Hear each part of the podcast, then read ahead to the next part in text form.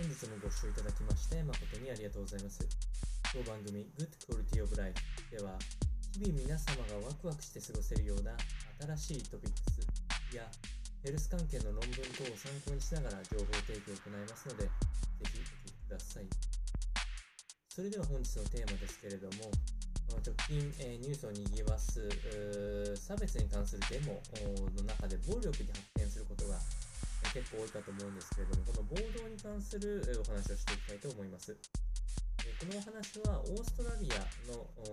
フリンダース大学のトーマス教授の記事を参考にお伝えしていきたいと思います。えーまあ、今回はあー一部の暴力的なあデモも顕著に目立っていく大規模デモに、えー発展して、まあ、世界中を駆け巡っているといったような状態なんですけれども、えー今回のお話はそもそもこの抗議で、えー暴れてしまう暴動になってしまうものは、えー何なのかということを事例を踏まえながらお伝えしていきたいと思います。えーこの暴動を起こすっていうことは抗議活動の中でも支持者を減らす行為として、まあ、あんまり本当は求められていない行為の一つではあるんですけれども、えー歴史を紐解くとそのような事象は結構大きく見られるというところです。えーもう一つの事例はすごく有名ですけれども、マーティン・ルーサー・キング・ジュニアの、えーまあ、白人と黒人の差別の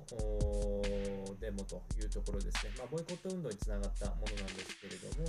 えこの抗議に通じても言えることなんですが、あー抗議の発生っていうのは集団で、えー特に感覚の共有、まあ、考え方の共有ができたときにどんどん行動を肥大化させていくというような特徴があるというふうに言われており、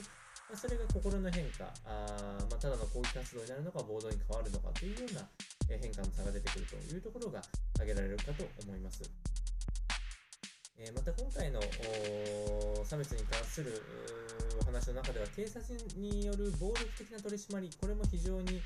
えーフィーチャーされておって、えーこの圧倒的な力を持った取り締まりっていうのがあ国民の暴力化につながっているとも言われていると、